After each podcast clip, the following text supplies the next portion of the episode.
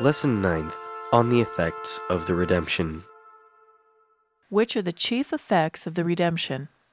The chief effects of the redemption are two the satisfaction of God's justice by Christ's sufferings and death, and the gaining of grace for men. What do you mean by grace? By grace, I mean a supernatural gift of God bestowed on us through the merits of Jesus Christ for our salvation. How many kinds of grace are there? There are two kinds of grace sanctifying grace and actual grace. What is sanctifying grace?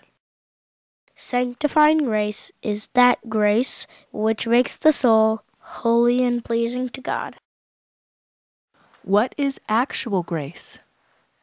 Actual grace is that help of God which enlightens our mind and moves our will to shun evil and do good. What is faith? Faith is a divine virtue by which we firmly believe the truths which God has revealed. What is hope?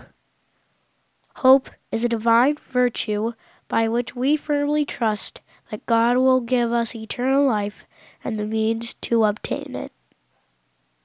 What is charity?